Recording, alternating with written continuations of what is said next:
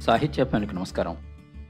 నూరేళ్ళ తెలుగు నవల పద్దెనిమిది వందల డెబ్భై ఎనిమిది నుండి పంతొమ్మిది వందల డెబ్భై ఏడు వరకు వచ్చిన పాతిక ప్రసిద్ధ నవలల పరిచయం పరిశీలన. రచయిత కీర్తిశేషులు సహవాసి. వినిపిస్తున్నది కొప్పర్తి రాంబాబు విశ్రాంతి ఉద్యోగి ఇండియన్ బ్యాంక్ విజయవాడ. ఈ వారం మనం పరిచయం చేసుకోబోయే నవల మైనా రచయిత శీలా వీర్రాజు గారు. వీరాజు గారు జన్మించింది ఇరవై రెండు ఏప్రిల్ పంతొమ్మిది వందల ముప్పై తొమ్మిది. పుట్టిన ప్రదేశం రాజమండ్రి. ఇటీవలే పరమపదించారు. మైనా నవల రచనాకాలం పంతొమ్మిది వందల అరవై ఐదు. కథాకాలం పంతొమ్మిది వందల ముప్పై ఐదు నుండి పంతొమ్మిది వందల అరవై రెండు మధ్య సంవత్సరాలు. కథాస్థలం తెలంగాణ గోదావరి జిల్లాలు రంగూన్ ప్రాంతం.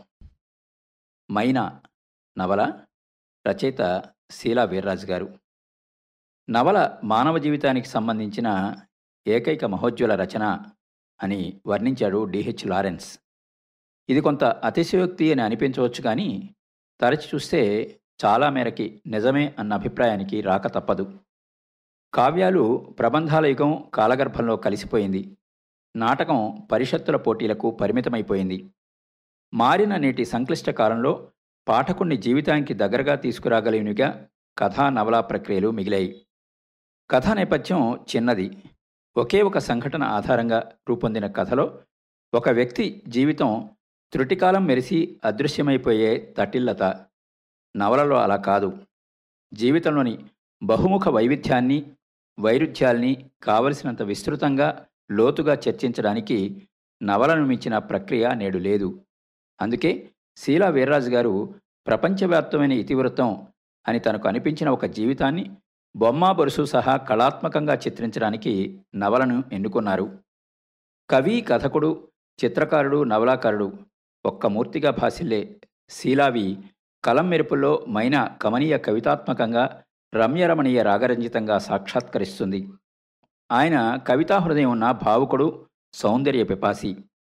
ఆయన కవితాశక్తి సౌందర్య ప్రయత్నం సూక్ష్మ పరిశీలనా శక్తి మైనాలోని నేపథ్య చిత్రణలో మనకు దర్శనమవుతాయి. ఈ కథ ఎక్కడో జరగడం లేదు మీ ముందే జరుగుతోంది. మీరు ప్రేక్షకులు. ఇందులోని ప్రతి కదలికను చిత్రంగా గీశాను.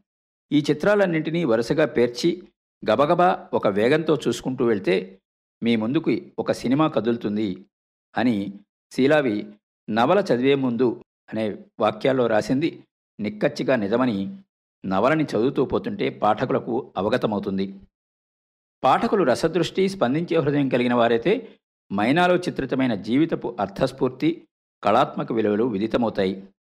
నవల చదివే ముందు ముగింపుగా శీలావి సినిమా చూసొచ్చి వేడి కాఫీ తాగి సిగరెట్ కాలుస్తూ ఈజీ చైర్లో కూర్చుని రేడియోలో వార్తల్ని వింటూ కూడా పరమ ఛాందసంగా ఆలోచించే వారి గురించి కాదు. నేను ఈ నవల రాసింది. కొత్తదనం కావాలి అనుకున్న వారి గురించి అని అంటారు. కల్లోల సముద్రం పిచ్చిగా ఏడ్చే కెరటాలు భయంకరంగా అరిచే గాలి కనిపించినంత మేర అంతా చీకటి. జడుసుకున్న పిడికివాడి గుండెలా అదిరిపడ్డ ఓడ. మృత్యు సన్నిధిలో భయంతో గజగజ వణికిపోతోంది ఓడ. వణికిపోతున్నారు ఓడలోని ప్రయాణికులు. కాకినాడ నుంచి రంగం వెళ్తోన్న అదే ఓడలో బర్మాలో వ్యాపారానికి కొబ్బరి కురుడి వేసుకుని వెళ్తున్నాడు తిరుపతయ్య. గోదావరి ప్రాంత మారుమూల పల్లెల్లో ఓ పెంకుటింట్లో అతని ఇల్లాలు నిండు చూలాలు సముద్రమంత గంభీరమైన తన హృదయంలో చందమామ వెన్నెల్లాంటి స్వచ్ఛమైన తెల్లని ప్రేమతెరచాప ఎత్తిన చిన్న పడవను వదిలి చూస్తూ కూర్చుండిపోయింది. తిరుపతయ్య కళ్ళు మూసుకుని చేతులు జోడించాడు. తండ్రి ఈ ఆపదలోంచి బయటపడి బట్ట కడితే మా ఆవిడ కడుపున పడిన నలుసు బిడ్డడైతే నీ పేరెట్టుకుంటాను అని అనుకున్నాడు. అక్కడికి దూరంగా తెప్ప మీద తేలిన భూమి మీద నాగుల్మీరా సాయిబాబా గుడి గోపురం కనిపిస్తూ ఉంటుంది. ఓడ కడల నీటిలో మునిగిపోవడం లేదు.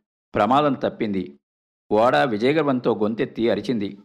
అదే సమయంలో ఊళ్ళో తిరుపతయ్య పంకిటింట్లో అప్పుడే ఈ లోకాన్ని చూసిన ఓ జీవి వెలుగును భరించలేక కళ్ళు మూసుకుని కేర్ కేర్మని ఏడ్చింది.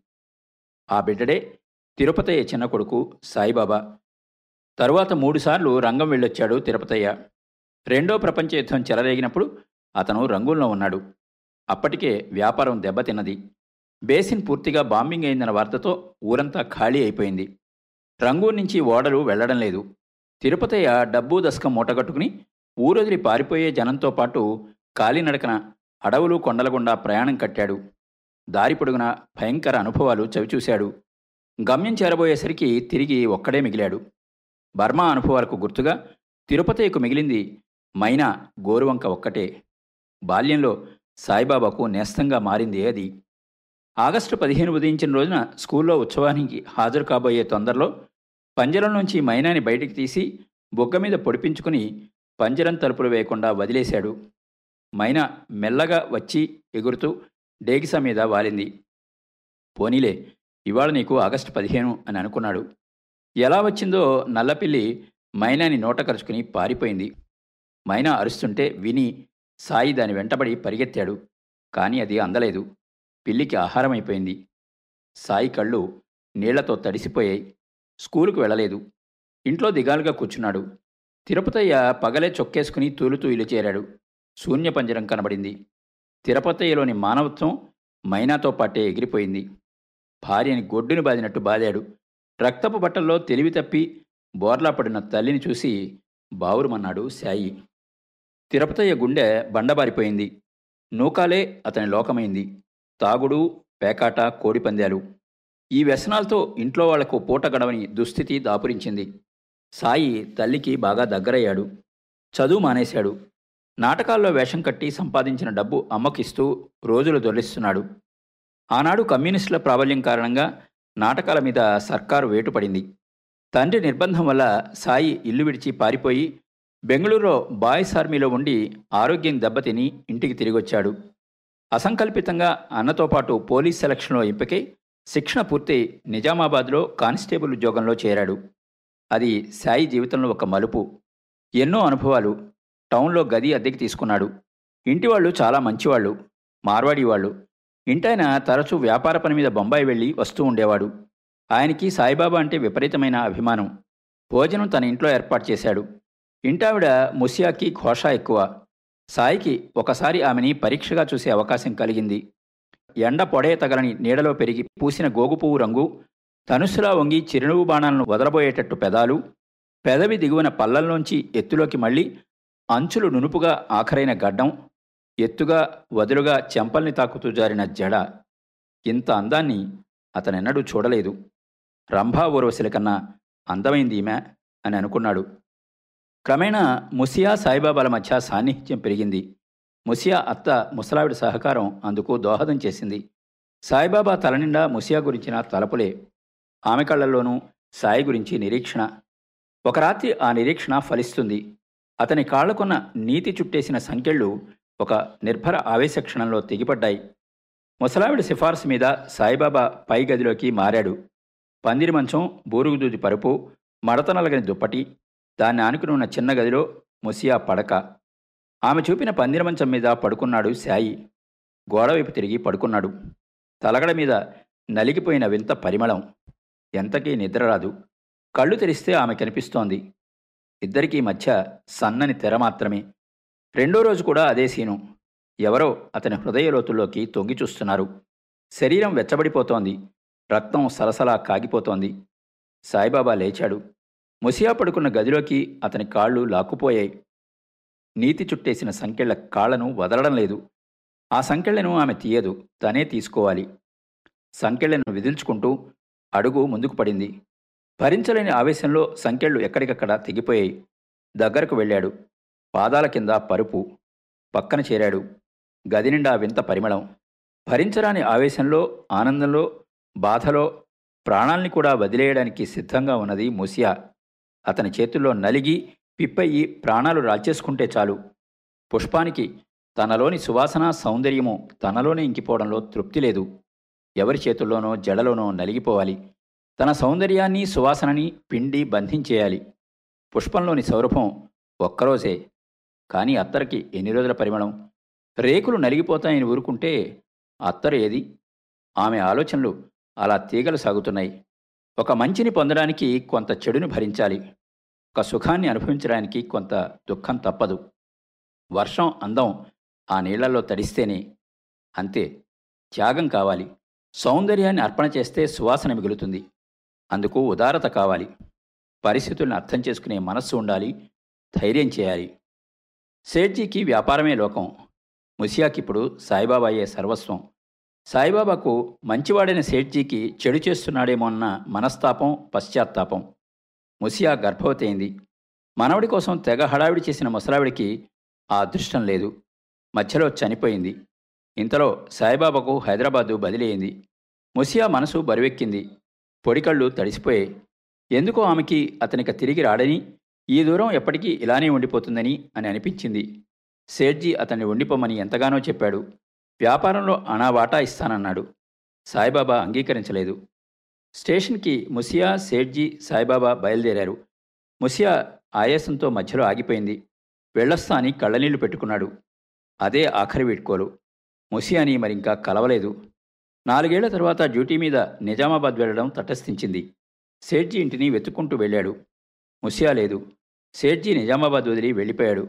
కానీ నాలుగేళ్ళ కొడుకు మెట్లమించి పడి చనిపోయాట. సాయిబాబా గుండె కలుక్కుమన్నది. తెలియకుండానే కళ్ళు తడిసిపోయాయి. తను వెలిగించిన దీపం ఆరిపోయింది. హైదరాబాదు తిరిగి వచ్చేశాడు. అతని జీవితంలో చాలా మార్పులు వచ్చేశాయి అద్దెకున్న ఇంటి దాపున రోజూ రోజా పూలు కోసుకోవడానికి వచ్చే హఫీజాతో పరిచయమైంది. ఆమెని ఆట పట్టించేవాడు. ఆమె ఓ అందని చందమామ ఇంతలో మేనమామ కూతురుతో పెళ్ళయింది. మూడు నిద్రలు అయిపోయాక భార్యని వెంటబెట్టుకుని హైదరాబాద్ వచ్చేశాడు. హఫీజా వచ్చి పలకరించి వెళ్ళింది. కమలని ఎగతాళి పట్టించింది. కమలకి ఉర్దూ రాదు. హఫీజా మీద వ్యాఖ్యలు చేయడానికి భాష అడ్డంకైంది జ్ఞానం వచ్చి జీవితాన్ని గురించి మధురంగా ఊహించుకోకుండానే దాంపత్య జీవితంలోకి వచ్చేసింది కమల. కాలంతో పాటు జీవితం మెల్లమెల్లగా పాతపడుతోంది. గర్భవతి అయింది ఏడో నెల వచ్చేసరికి ఆమె తండ్రి వచ్చి పురిటికి తీసుకుపోయాడు. తరువాత మగబిడ్డ పుట్టిపోయాడని టెలిగ్రామ్. అదొక దుఃఖం. హఫీజా సాయిబాబా ఉన్న ఇంటికి రోజు వచ్చిపోతూనే ఉంది. ఇంట్లో వాళ్ళు అభ్యంతర పెట్టినా వినిపించుకోలేదు. ఆ చక్కని చుక్కంటే సాయిబాబాకు ఎంతిష్టమో. తాజ్మహల్ని చంద్రకాంతిలోనే చూడాలి. కుతుబ్ మినార్ని ఏ ఎండా లేని సాయంకాలపు వెలుతురులోనూ నీలగిరి కొండల్ని ఉదయపు కిరణాల్లోనూ ఎలిఫెంటా గుహల్లోని త్రిమూర్తిని చీకట్లో వెలిగించిన ఆముదపు దీపపు కొత్త కాంతిలోనూ చూడాలి. హఫీజా ఒక టచ్ మీ నాట్ మొక్క. ఆ మొక్కని అంటి అంటనట్టు చూస్తూ ఆనందించాలే గాని విరిచేసి చేత్తో పట్టుకుని తిరగకూడదు అతను అంతగా ఆరాధించిన హఫీజా కూడా అతని నుంచి దూరంగా వెళ్ళిపోయింది. అదో విషాదాంత గాథ. చాలా కాలానికి సాయిబాబాకి ప్రమోషన్ వచ్చింది. మంచి రోజు చూసి కమలను తీసుకొచ్చేశాడు. విశాలాంధ్ర ఏర్పడింది. జీవన వ్యయం పెరిగిపోయింది. బతుకుబడిని లాగడం కష్టమైంది. పెళ్ళైన రెండేళ్ళకే సంసారం అంటే విసుగెత్తిపోయింది. కమల మళ్ళీ గర్భవతయింది. ఈసారి పల్లెకు పంపలేదు. హైదరాబాదులోనే ప్రసవించింది కమల. కొడుకును కన్నది. సాయిబాబా సంతోషంతో పొంగిపోయాడు. ఆ సంతోషం ఎక్కువ కాలం నిలవలేదు. సాయిబాబాకు టీబీ వచ్చింది. కమలని పిల్లాడిని పుట్టింటికి పంపేశాడు. తను కష్టపడి టీబీ హాస్పిటల్లో అడ్మిషన్ సంపాదించాడు. హాస్పిటల్ వాతావరణం చాలా విచిత్రంగా ఉంది. రాగానే మిగిలిన రోగులంతా జాలిగా చూశారు ఆప్యాయంగా పలకరించారు. వాళ్ళ అభిమానానికి ఒళ్ళు పులకరించింది. హాస్పిటల్లో అతని బెడ్ పక్కనే ఒక కొత్త రోగి చేరాడు. ఎప్పుడూ పుస్తకం చదువుకుంటూనో చెట్ల వెనక కనిపించే కొద్దిపాటి ఆకాశాన్ని వెతుక్కుంటూనో గడిపేవాడు. అతడు రచయిత అని తరువాత తెలిసింది. ఇద్దరికీ పరిచయం అయింది. స్నేహంగా మారింది. సాయిబాబా చిన్నప్పుడు శ్రావ్యంగా పాటలు పాడేవాడు. మళ్ళీ చాలా రోజులకి తన చుట్టూ ఉన్న అందమైన ప్రకృతిని చూసి పులకరించి సాయిబాబా గొంతెత్తి పాడాడు. వెనక్కి తిరిగి చూస్తే రెండు గజాల దూరంలో రచయిత నిలబడి ఉన్నాడు. మరో రెండు పాటలు పాడించుకున్నాడు. ఆ తర్వాత ఇద్దరూ ఒకరిని విడిచి ఒకరు ఉండలేనంత దగ్గరయ్యారు. ఆ రచయిత సాయిబాబా వచ్చాక రెండు నెలలు మాత్రమే ఉన్నాడు. వెన్నెల రాత్రులు అందరూ నిద్రపోయాక దొంగచాటుగా తప్పించుకుని వెళ్ళి మైదానంలో రాతిబండల మీద గంటల తరబడి మాటల్లో మునిగిపోయేవాళ్ళు. సాయిబాబా తన జీవితంలోని ఒక్కొక్క ఘట్టాన్ని రచయిత ముందు ఉంచేవాడు. చక్కటి నవల కాదగ్గ జీవితం అతంది అని అనుకున్నాడు రచయిత. ఆ జీవితాన్ని నవలీకరిస్తే తెలుగు సాహిత్యంలో ఒక మంచి రచన కావచ్చు అని అనుకున్నాడు. అతను పునరారోగ్యవంతుడై డిశ్చార్జ్ అయ్యి ఇంటికి వెళ్ళిపోయాడు. అతను వెళ్ళిపోయాక సాయిబాబా ఒంటరివాడైపోయాడు. హాస్పిటల్లో చేరినప్పటి నుంచి అతనంటే ప్రత్యేక అభిమానంతో చూసే నర్స్ తెరిజాయే అతనితో చనువుగా ఉంటోంది. ఆమె గురించి ఇతర నర్సులు ఎంత చెడుగా చెప్పినా అతనికి ఆమె అంటే అసహ్యం వేయలేదు. రోగులకు విసుక్కోకుండా తల్లిలా సోదరిలా సేవలు చేసే తెరీజా అంటే అతనికి గౌరవం. థెరీజాన్ గురించి సాయిబాబా గురించి విచిత్రమైన వార్తలు ప్రచారమయ్యాయి. తనను గురించి ఎంతో ధైర్యంగా నిజాన్ని చెప్పుకునే స్త్రీ ఉంటుందని అతనెప్పుడూ అనుకోలేదు.